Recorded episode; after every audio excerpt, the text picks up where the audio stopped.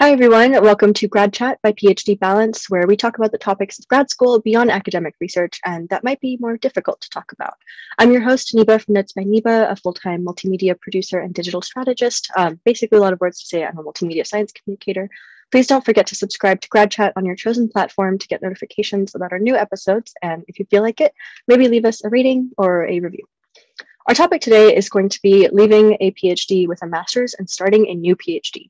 So this is a lot of um, kind of life changes. So I'm very excited to welcome our guest, Brittany Hockey. Um, Brittany uses the pronouns she and they. Um, she was a third year PhD candidate in material science and, or sorry, she is a third year PhD candidate in material science and engineering at Penn State University. And prior to this, she got her master's in material science and engineering from Arizona State University and her B A in physics and studio art at a small liberal arts school called Coe College. Britt, we are so pleased to have you on Grad Chat to chat about your experiences. Yeah, thanks for having me.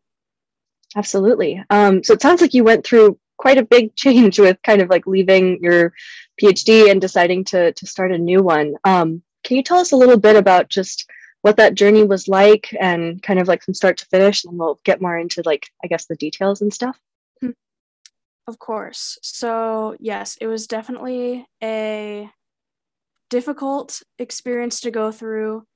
And for me personally, I think one of the reasons why it was so difficult was because coming from my physics undergrad program, a lot of my professors kind of came in or giving me this idea of that you really need to find an uh, advisor that you fit with, which I feel like everyone says that. It's super important. It's, I would argue it's more important than what the research actually is. But they also always told me that you, the last thing you want to have happen is to have to switch advisors Uh, midway through your research, because a lot of times you're basically starting over and it prolongs your PhD. I think they mostly just came from a place of wanting to make sure that no one went through that, but that idea kind of made it really hard for me to actually come to terms with the fact that things working out and I needed to either switch advisors at the same school or go to a different department or just get a master's and leave altogether. Um, So it definitely took a lot of talking with friends and other people in my area. Actually, the biggest thing that motivated me to actually look into leaving was uh, someone on Twitter who shared that they ended up leaving a toxic lab and was now, they got an N S F G R F P grant and was now thriving, doing research at a completely different school. Wow, that Uh, I, I'm so glad they shared that on Twitter, because I feel like uh, there's there's not a like community of people who like have to make this choice. So you kind of mm-hmm. have to like find that community or like find people who've gone through it to like help give you advice on it. Um, and like, you know, communities that are online can certainly be like a really great way of figuring that out. Um, yeah, I don't know. It's a it's a really tough decision, especially kind of like if you like want to stay in academia and you want to do mm-hmm. your research, but you know, your advisor just like isn't quite the right fit. Can you walk mm. us through like um, the timeline of what this is, of sort of like when you got into that first program, when you started thinking about it, and then when you actually made the decision, when you left, like what did that look like from for like a time perspective? Mm-hmm. So I accepted the program in spring of twenty seventeen. That was the year that I graduated from Coe. And so I started the program in the fall of twenty seventeen then. And right like right off the bat, there were a lot of things I was trying to like fit into the mold that had already kind of been established in the lab, which definitely didn't work for me. I wish I had had more, um, I wish I had advocated for myself more. But at that point, I was just, I had, I'm from the Midwest originally, so I moved almost halfway across the country and was just kind of trying to really fit in. So I was taking four classes a semester for my first year, which I do not recommend anyone do. Uh, usually, usually programs recommend you take two classes like at maximum, and that's what most of the other students and other groups did. We had two core classes a semester we were supposed to do. Um, So I was really overwhelmed in my classwork. And of course I was doing a different program. So I switched from physics and studio art into material science. So like there's some overlap there, but a lot of the fundamental knowledge about materials, chemistry, I didn't have. So I was trying to learn that stuff, learn electron microscopy techniques, which I had never done before. I was working with a brand new material for research. So basically all of the, and trying to just get comfortable living in a new place and meeting new people. So I think all of those things kind of compounded, and I really struggled my first year. Um, at A S U in that program, you didn't have to take a qualifying exam if you got like a three point five G P A. And I was one minus grade away from that. But like by the time the end of this end of the first oh, year rolled around, gosh. I was like so close. Yeah. It was like, I felt like it was one of those classes where if I had just had a little bit more time to put in the correct, like to put in a little bit more effort, I would have been fine. Um, yeah. So it sounds like a whole combination of like new topic of research, new city, new culture, new mm. university. And at the same time, like losing all of those like support structures that you had back right. home. Um, yep. This is like weirdly resonant with my story, but yeah. So when did you kind of like start thinking about mm. like, you know, having doubts about it and things like that? Mm. So I think at the, when the end of the first year came around and that summer, I was preparing to give a poster at a conference, which was really exciting. And for a while, I thought that I was like finally kind of fitting in and getting my feet under me. And I had a really great time at the conference and I met a lot of good people. And I thought my poster presentation went really well. But then afterwards, when I came back to campus, I had to start prepping for the uh, qualifying exam. And mm-hmm. the way it happened at A S U is it's basically like so an just oral to, exam. Sorry, timeline yeah, so, us real quick mm-hmm. again. This is twenty eighteen now, like spring twenty eighteen or the summer now? of summer of twenty eighteen. Okay, summer twenty eighteen. So it's been one yep. year since you've moved. Yep. So okay. it had been, this is after I finished my first year with all those classes. And then I had this conference that I was preparing for over the summer.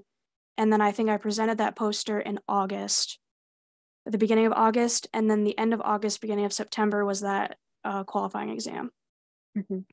So I do not do very well with an exam style where it's basically just oral and they get the professors from all four core classes were basically just allowed to ask you any question at all for their topic. Um, That's just not a good learning style for me.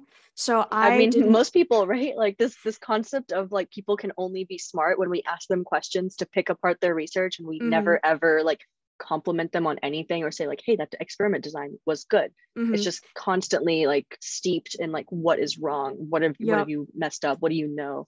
Mm-hmm. um, yeah, that's a yeah. that's a really good point. Yeah, and it wasn't even based on my research; it was anything in the basic general area that they taught. Right. So for me, not having any basis to study and just trying to like shove all this knowledge in my head didn't uh, work out very well. So I, my P I basically called me into his office and told me that I had barely passed. And due to the lack of performance and just my grades and how I did on that exam, he told me he recommended that I don't get a PhD and I consider getting a master's. So I kind of uh, had the decision wow. forced upon me in a way, but I don't necessarily, I mean, at that point, I didn't really disagree. I don't think staying to fulfill, finish the PhD with him would have worked out. And in fact, I tried to just stay and finish the master's with him. And that didn't work out either, because at that point, oh, uh, my anxiety was so bad. I was like really struggling. Even before this, I was really struggling with anxiety and depression. Uh, but the anxiety got so bad that I, I couldn't bring myself to be in the lab, and I didn't want to meet with him in person. And so I told him I was going to write an N S F G R F P to try and get funding to move to a different lab at a different school, which I had already decided at this point. And he was supportive about that, which I appreciate. And he did read over my proposal. Uh, but this then is like after fall that, twenty eighteen, like yep. a year and a half after moving. Okay. Yep. So yeah, it was basically a year and a half-ish, or between a year and a year and a half, that I decided that I needed to leave and do something else or get a master's something. It was, I was either going to transfer or get the master's, just depending on how funding worked out mm-hmm. for me. But uh, so I had tried to email him to work with him to finish my master's with him and try and figure out how to, what part of my project I could continue doing and what my goals should be. And he didn't respond to any of my emails. And so obviously I should have gone to see him in person, but mentally I could not do that. So I think it was end of November came around and I got an email from him finally, but he's just saying that he's going to pull my funding because I haven't made any progress. So I ended up finding a different lab to work with basically for the last semester of my master's. Sorry, you're muted. No, sorry, I was just clicking over to it. How did you end up kind of like, you know, when he when he told you that he felt like you should get a master's instead of a PhD, did he present it as kind of like a, this is an option, or was he presenting it sort of as like, this is the path for you? Does that make sense? Yeah, so he very much made it seem like his, more of the exact wording was, I don't think you have what it takes to get a PhD. You should consider getting a master's and then deciding what you want to do after that.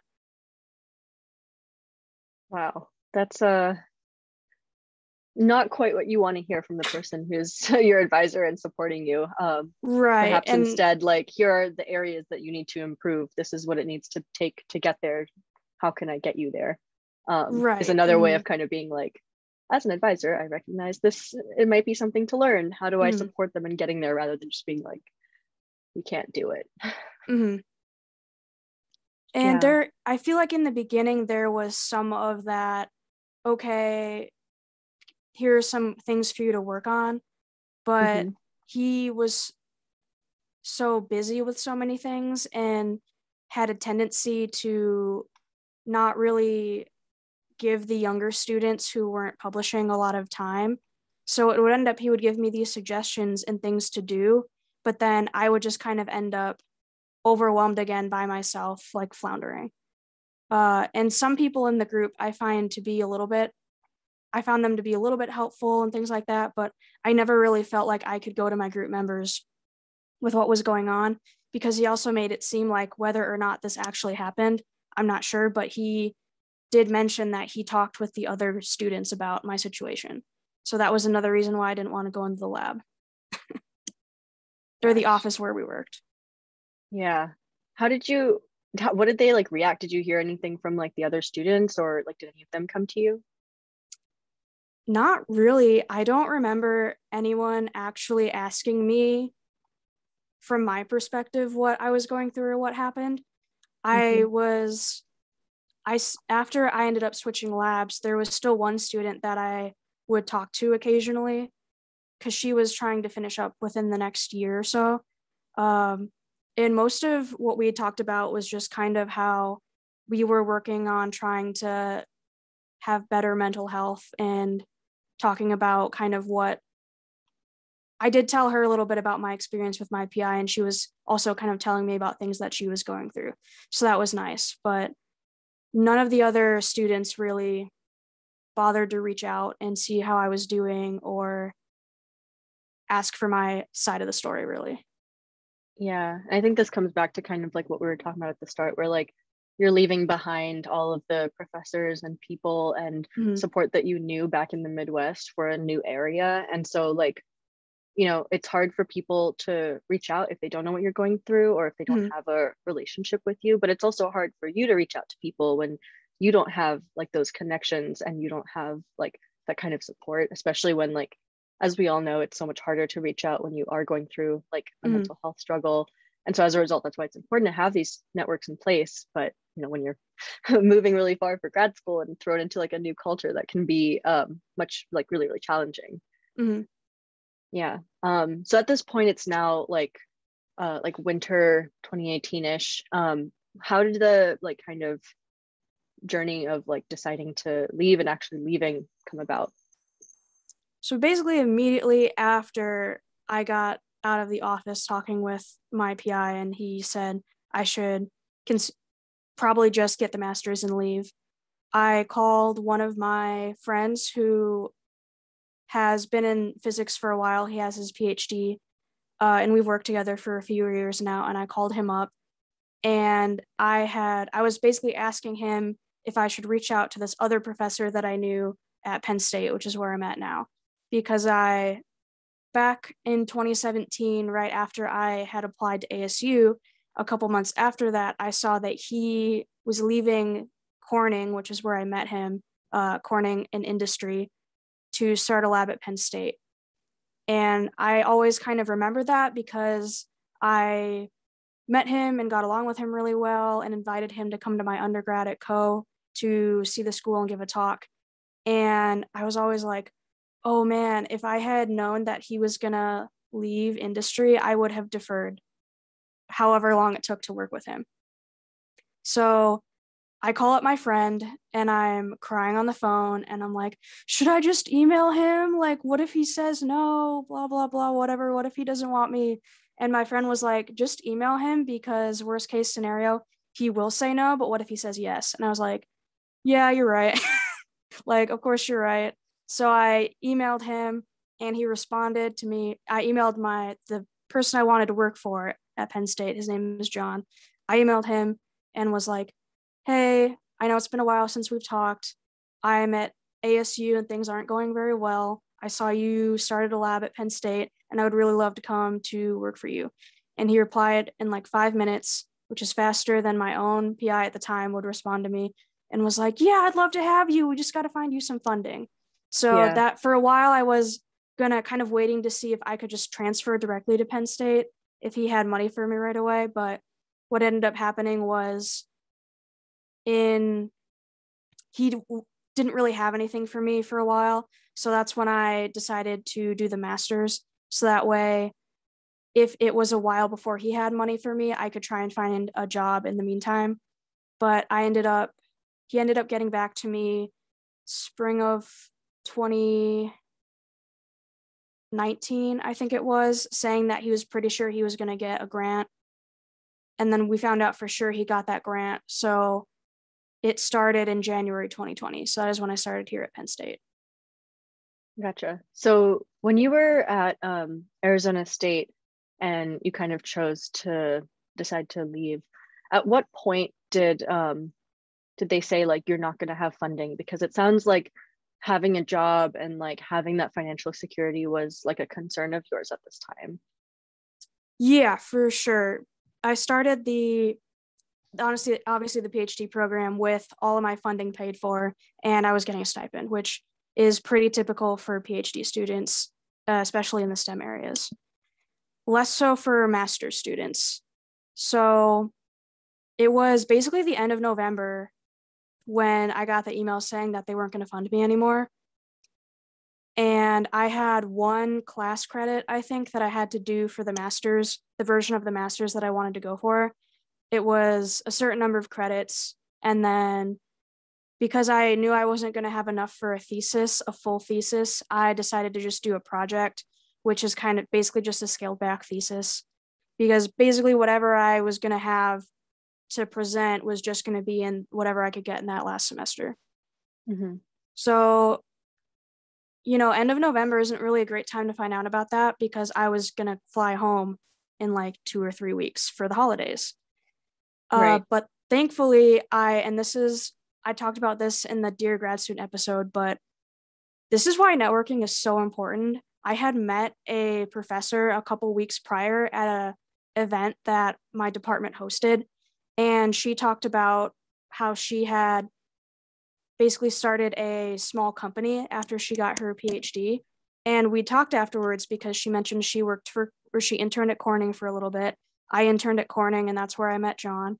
So we talked about that. And then she went to Alfred for her undergrad, which was another small school similar to Coe that I looked at for potentially doing my PhD at. So we had a lot in common. So I talked to her afterwards, and she told me that she had a lot of funding available if I ever needed an internship or something like that. Wow. So when I found out I didn't have funding so anymore. So you had like options now yeah. for where to go. Well, basically I, I needed someone to take me immediately for my last semester. Uh, mm-hmm. That was the biggest concern, because if I didn't have money I was going to probably have to take out a loan to pay for my last semester of my one credit, like for one more credit. And then I wouldn't have gotten paid like any money to live there. Uh, so I basically emailed her and was like, I find myself in a position without funding, and I really enjoyed your talk and talking with you. And you told me that you had some opportunities for an internship or to work with you. And here's my resume. And yeah. I think she emailed me back like a like the next week and told me to just come into her office. She had my resume printed out. Basically, all she said was, we have a lot of the same characterization background. And then we just talked about Star Trek for a while. And then she asked me what I needed from her. And I said, I would really like it if I could get my like my last class and tuition covered, and then have some sort of a stipend just for one semester. Yeah. And then, because I just was going to confirm real quick. So this internship was still like within physics. Was it continuing your existing research, or would you be working on her projects? No, it was, so it was kind of in a, it was still at Arizona State. She mm-hmm. was working as a professor, but kind of running this small business out of a lab there. And so it, I don't remember if she, I think she was still in the material science department. She might have had like a joint um, assignment between material science and something else, mm-hmm. but she had graduated from the from A S U with a PhD in material science as well. So she had just kind of stayed there and was just kind of starting her professorship journey. Gotcha. Mm-hmm. Yeah. So, wow, what a selection. So then after this, you decided to go with that person who you were hoping to join anyways over at Penn State. Mm-hmm. Is that correct?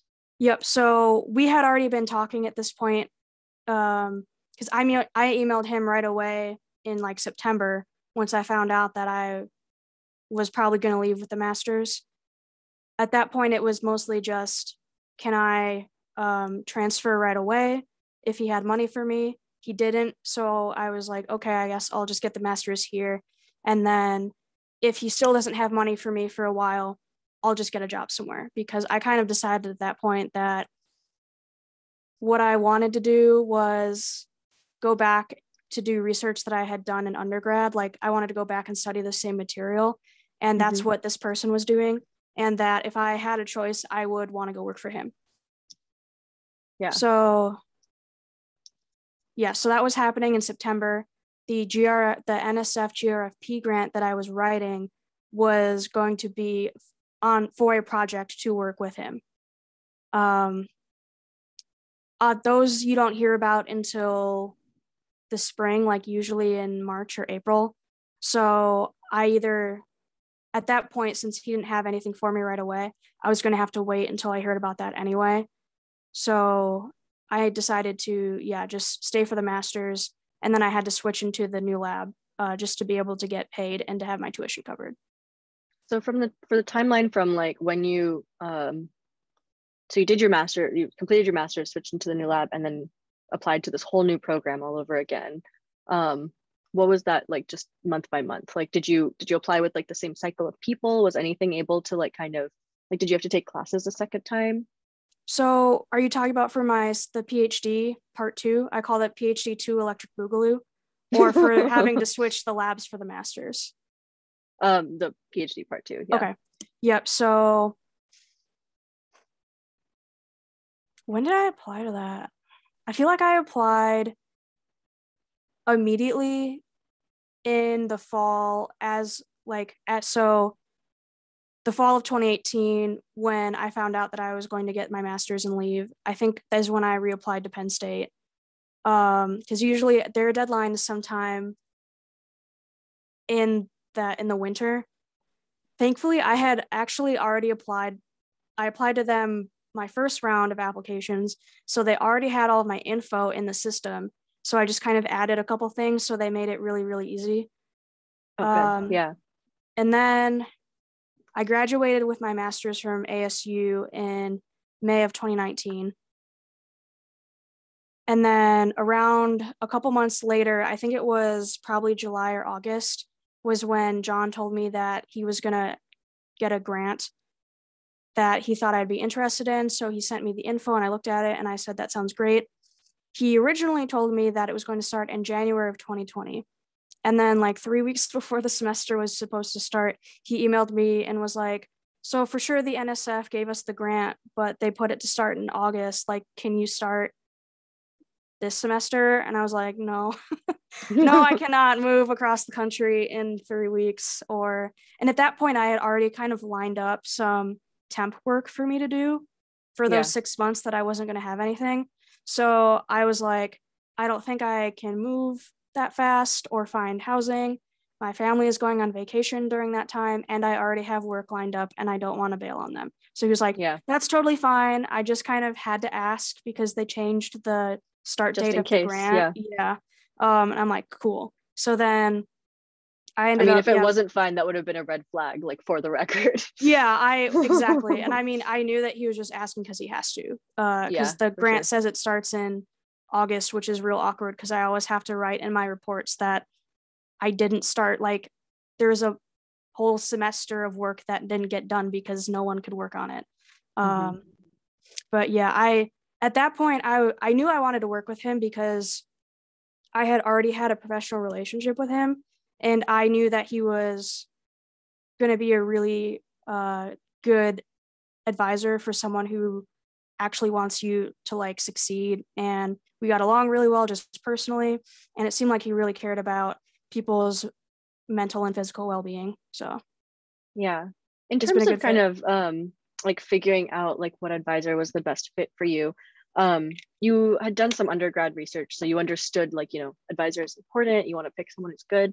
So you had like this advice in mind, but um, what were the things that really like kind of stood out to you from the advisor that you have now who is mm-hmm. supportive versus the advisor you had for your um, like master's who was not, even though you were like trying to find an advisor who would fit, you know, the right mm-hmm. style?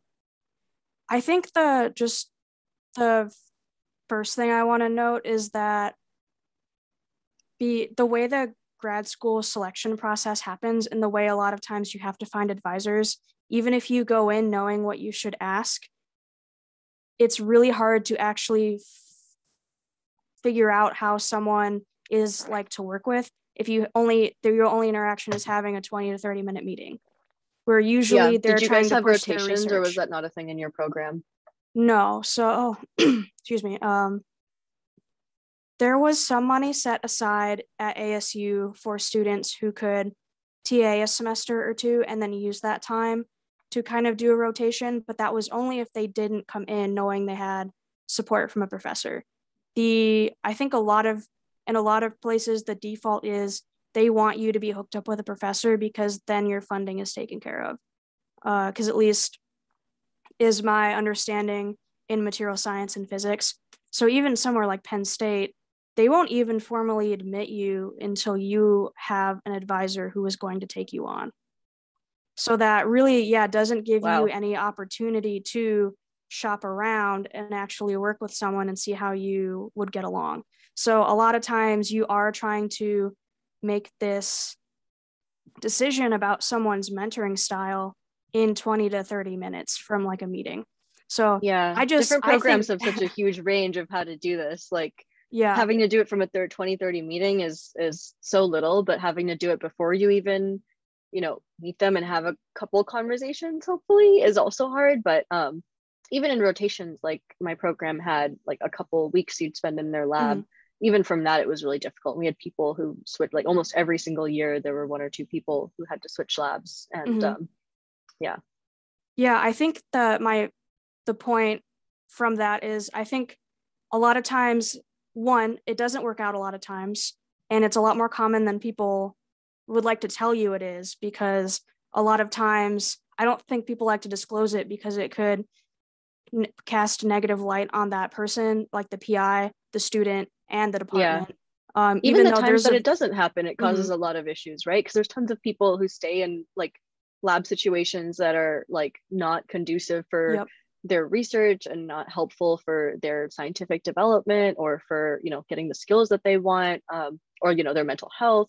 Mm-hmm. Um, these are all like things that get affected if you decide to just stay in a lab that is not the right fit. Um, mm-hmm. But yeah, there's just so many barriers to to kind of getting out of there. And like you said, yeah, like your professor said, you know, you have to do so much of the work over again. Um, and uh, are you able to like kind of not take classes during PhD two? No, I took classes again.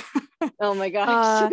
uh, so the I think the big difference this time around was um, when I was talking with John about what my class schedule was going to look like, he did suggest, so here, I think only like, I don't remember how many credits it is, but I think it's six classes, like I think six full classes you have to take. So he suggested that I front load them and take three a semester, and then I'd be done in my first year. And I was like, that's great, but I'm probably not going to be getting much done in the lab. And he said, that's fine. Focus on your classes first. Uh, whereas before, my problem was, one, I didn't really realize how bad the load was going to be. And then when it was really bad, I didn't, at that point, I think I was too far in that I didn't want to actually advocate for myself, slash I didn't know how to advocate for myself and be like, hey, this is too much. I think I really only need to be taking the two core classes. Um, but then the other difference is that John was like, yeah, that sounds fine. Like, thanks for letting me know, type of thing. Um, and then COVID happened two months in, so it didn't really matter anyway. Yeah. Uh, definitely uh, changed everything for the pandemic. Um, mm-hmm. So I guess like kind of thinking about like Penn State and um, making these huge trans- transitions, what would you say are like the three things that helped you the most in navigating like such a like unconventional choice and like kind of doing mm-hmm. all these different things that were like temp work and like trying to make things fit, and you know, you had two people for your master's and then you switched into your PhD. This is a lot of changes to go through. How did you, like, what are three things that really helped you get through this? Mm-hmm. So first thing probably was my support network that I had. Even though I didn't find that support network in my lab group, I really valued the connections that I had made beforehand from like that friend who I called on my on the phone and talked with him about emailing John. I also had a really good friend that was with me at Coe in undergrad there already. So she really, for our first years together, we would sit by the pool uh, with our legs in the water and basically just be like, hmm, are we really sure that we want to do this? And kind of commiserate together.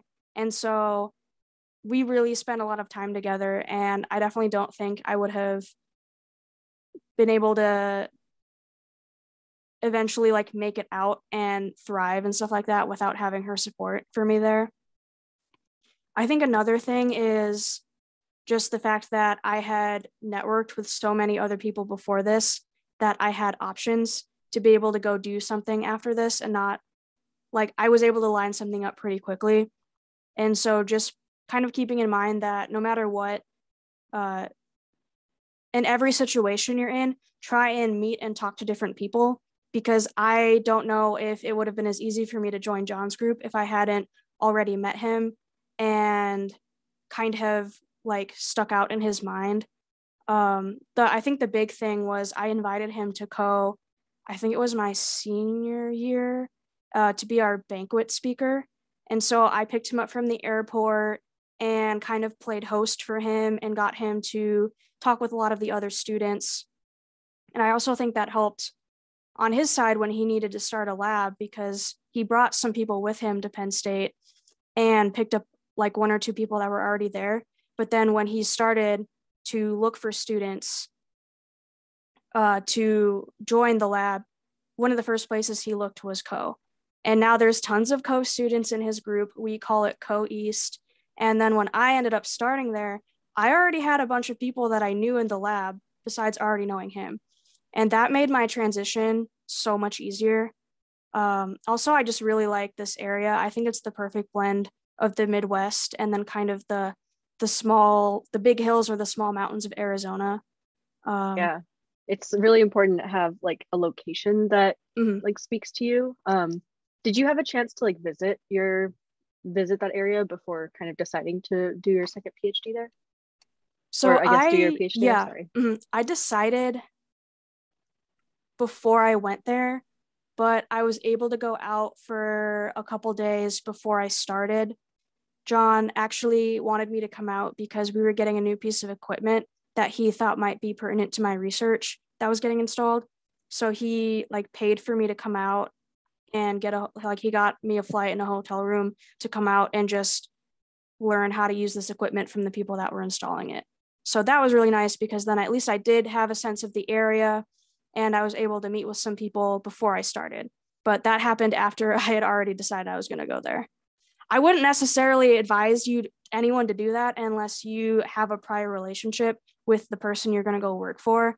At this point, yeah. I just kind of, I had made my mind up that it was John or bust. So, but I wouldn't, I wouldn't recommend that for most people unless they're in the same situation that I am or I was in. Yeah. But it's, it's healthy to understand kind of like where your boundary is with that. Like, mm-hmm. especially instead of feeling like you're cornered into like, I have to make this work, as opposed to like realizing that you can choose other paths in life. Like there are things outside of the world other than, you know, staying mm-hmm. in a lab that's not the right fit, or like forcing yourself to do a career if you don't really want to do it, versus like, you know, if you if you do want to do it, like finding the way to do it in a way that like best suits your needs. And it sounds like you were able to do that. Yeah, it was definitely a lot of mentally un- like letting myself realize that I, because I, I think I'd wrapped up a lot of my self-worth in the idea of being a PhD student and like getting a PhD. And for better or worse, this is what made me realize that it doesn't matter if I have a PhD or not. I have so many other interests and things that I would be okay doing.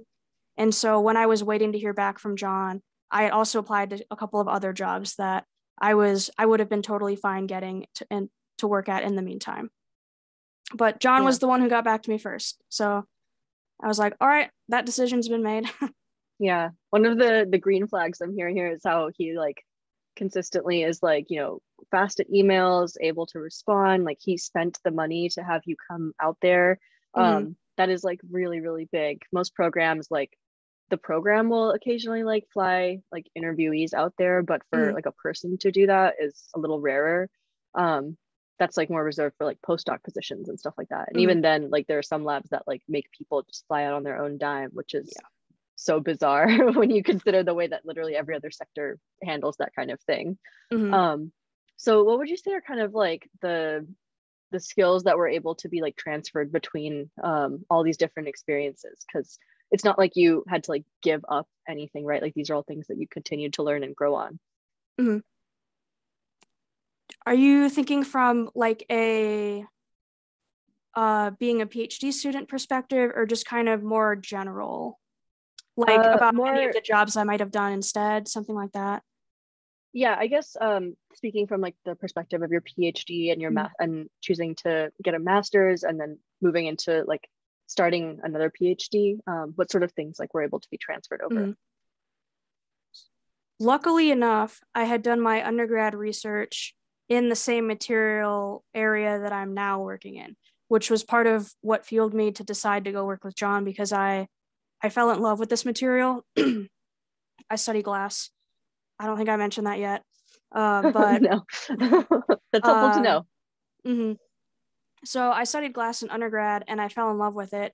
And when I applied to grad school the first time, I really wanted to go into a glass program, but the only place that was accepting students for, uh, like the only person that had funding for it was at a school that I, again, didn't vibe with. And I knew for sure that I did not vibe with the school before I went there. Uh, so for me, I was really fortunate that it was a lot of the skills I had already learned, and I just had to kind of refresh myself. Obviously, there's a lot of new things that I'm doing. Uh, John has me getting into coding a little bit more. I am an experimentalist at heart, so he has been very patient with me as I struggle to learn how to do basic things. We all start somewhere. Yeah. But that's been, been really nice, uh, especially because it kind of having this sense of familiarity, I think, was another thing that made the transition so easy. But even if you weren't, if you didn't have that background that you were going back into, a lot of the basic skills that you learn just from research are things that you're always going to need to know. So that's like designing posters and presentations. One of the things that the group at A S U was really, really good at was posters. And so I am thankful that I have all of that really great experience about how to design posters. And I learned great things about writing papers and designing figures and things like that, that I bring now to my group. Uh, I actually just gave a presentation for the Materials Research Society at Penn State yesterday about how to use Illustrator to make figures and how to some best practices for making figures, which a lot of which I got inspiration from, from someone who was at A S U and a professor that really emphasized that to his students. And just generally being able to go into a lab and be creative and problem solve, I think those are things you're going to use no matter what area of research you're in. Yeah, certainly. It sounds like also um, kind of like having this support system and like knowing so many things about your second like um, start to your second PhD is mm-hmm. was really helpful to kind of like know this advisor, know that you got along really well, know the research, um, and uh, yeah, just kind of having a better sense of like the working style and the stuff you'd be working mm. on. Yeah, yeah, it it all made everything a lot easier. Also, going into, I knew going into classes and having to do them again was going to kind of suck, but some of the classes were things that I had already done at A S U, but were, now that I had more time, I felt like I could do a lot better job because now I had the background, but also I had more time to invest. And frankly, the professors at Penn State were better for the most part than the ones I had at A S U. I just felt that at least they really valued teaching the graduate students, which is, is not just an A S U problem. I feel like a lot of schools, they look at you when you get to grad school and they're like, all right, you just do it all yourself. And they don't actually care about making sure that you understand the material. Um, so that was, it was kind of a bummer that I had to do classes again, but at least I got them all out right away. Uh, I did have to take uh, quals, or they call it candidacy here again, but it went a lot better this time. Nice. Well, congratulations on on passing that and doing mm-hmm. all of this in the midst of the pandemic, which is still continuing. Um, yeah, just to kind of like give uh, some advice to people who might be in your position or in similar positions. Um, if you could like tell your younger self something as like you were beginning to have these kinds of thoughts and um, debating whether like what sort of your next step should be, what would you tell yourself? I would definitely tell myself that you need to advocate more for yourself. If you're struggling, you, you need to tell people. And part of it is being able to have a comfortable relationship with your advisor to be able to tell them. Um, but the first step is actually being able to do that. Whether or not they're receptive is the thing that you can't control. Uh, but I don't even think I got to that point because I just assumed that he wouldn't be receptive from what I saw. So I'm not sure, entirely sure how he would have responded.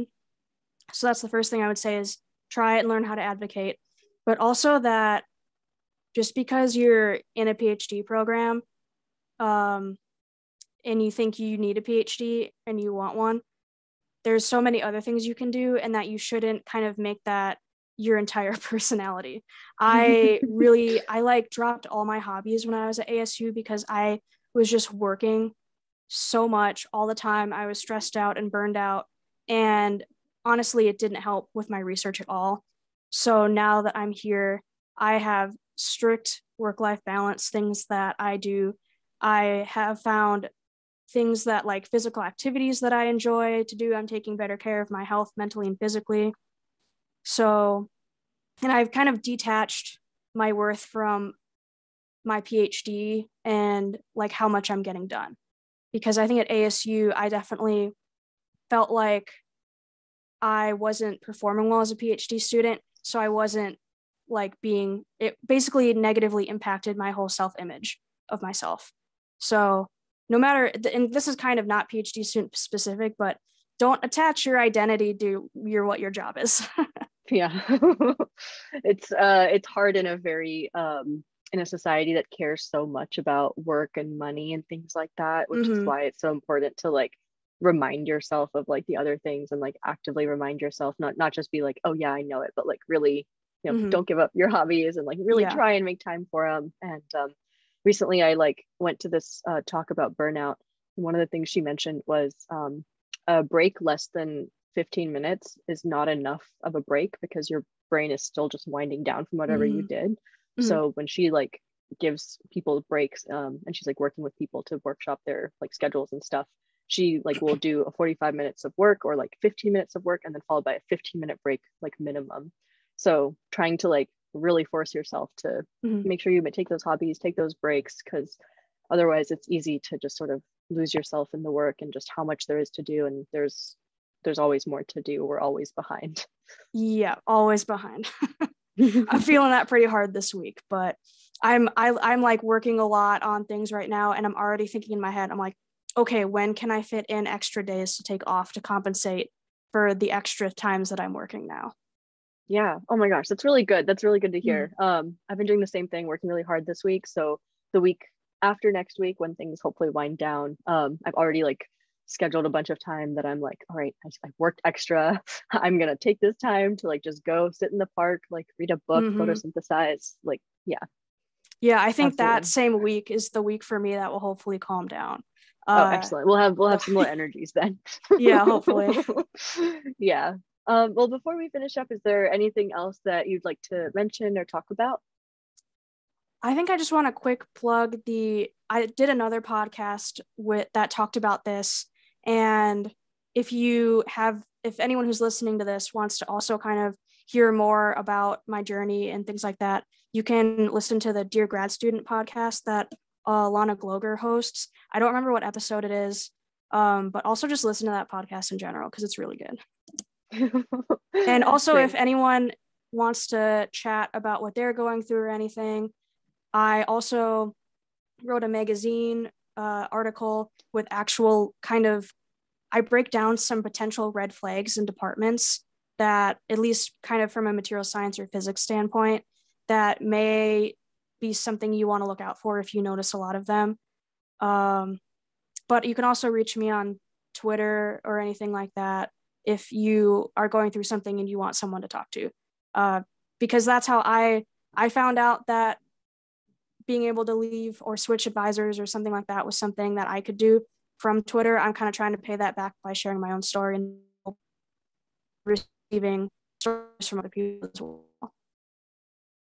Yeah, thanks for um, making yourself like available to other people as a resource, and for creating this article about like red flags to look for. I think that's like a very concrete, like, all right, I can mm-hmm. like, look at this and like tick off what they do have or they don't have, and see like maybe if I can, if people can pick up things early, or just uh, maybe like offer other alternatives and things like that. Mm-hmm. Um, but yeah, thank you so much for being on this pod on this pod slash video cast. Um, we really appreciate having you here. Um, this has been Grad Chat by P H D Balance. Our episodes are now posted simultaneously on our podcast and on our YouTube channel every second Saturday.